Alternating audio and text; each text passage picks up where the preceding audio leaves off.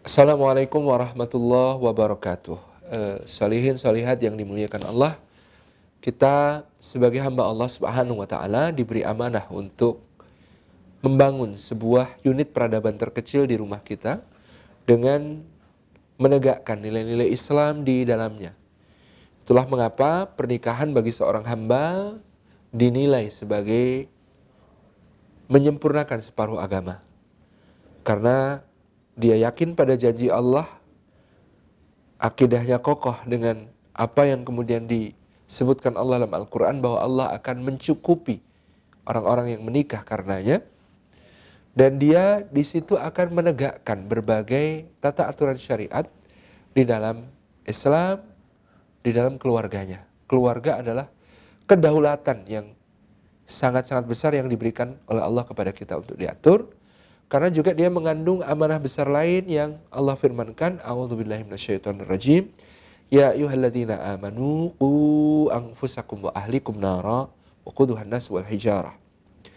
Wahai orang-orang yang beriman, jagalah dirimu dan jagalah keluargamu dari api neraka yang bahan bakarnya manusia dan batu. Ini amanah besar yang kita para suami, para bapak harusnya menyadari bahwa amanah terbesar kita, tugas terberat kita bukan mencari nafkah, tetapi menjaga diri dan keluarga kita dari api neraka.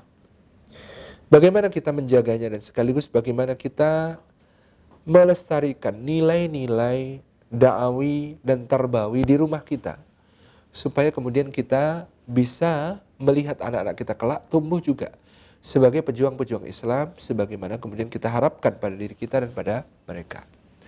Pada tahun 2005, saya pernah melakukan sebuah survei sederhana kepada para anak-anak pegiat dakwah. Saya mempertanyakan kepada mereka bagaimana pendapat mereka, persepsi mereka terhadap kegiatan orang tuanya.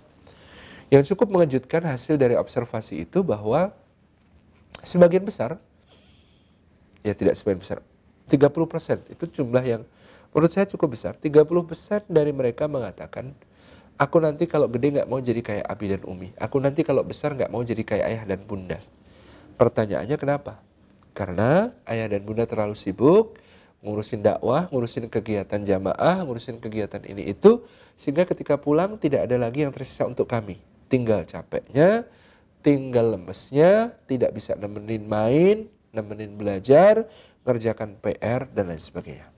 Nah, ini evaluasi bagi kita semuanya bahwa kewajiban-kewajiban dan tugas-tugas dakwah di luar sana jangan sampai dipersepsi justru negatif oleh anak-anak kita sebagai perebut hak mereka untuk mendapatkan kasih sayang dari orang tuanya, dari ayahnya, dari bundanya.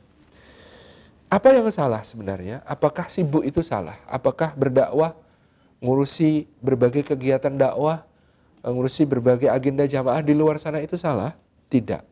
Rasulullah jauh lebih sibuk daripada kita. Para sahabat radhiyallahu anhu main jauh lebih sibuk daripada kita.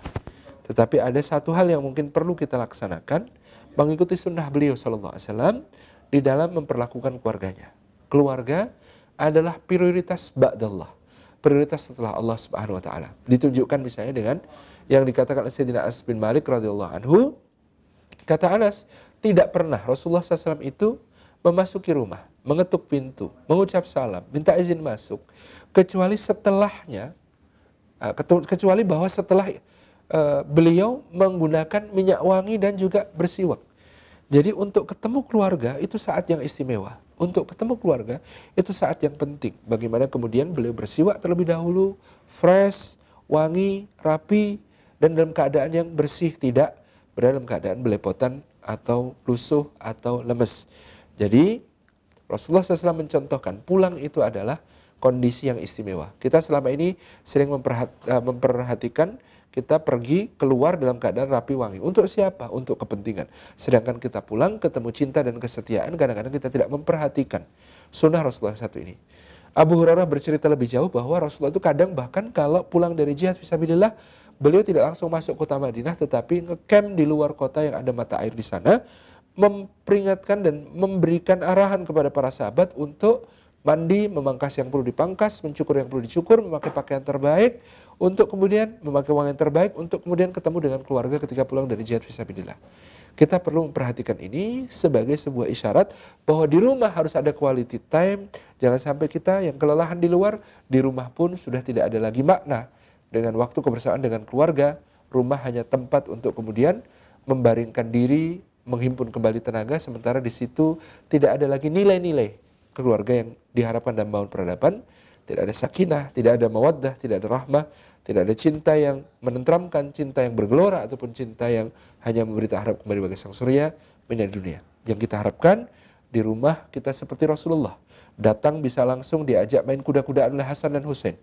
Di rumah kita seperti Rasulullah yang membariskan anak-anak kecil untuk kemudian siapa yang dapat meraih beliau SAW terlebih dahulu mendapat hadiah.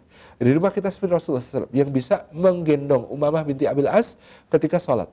Di rumah kita seperti Rasulullah SAW seperti Ketika beliau kemudian sedang sujud lalu Husain naik ke punggungnya, beliau tidak ingin mengusik kesenangan Husain, nunggu Husain turun dulu, baru kemudian beliau mengangkat kepalanya dari sujud. Meskipun itu memakan waktu yang sangat lama. Kita ingin ketika anak-anak kita sekarang senang dengan gadget, karena gadget itu responsif.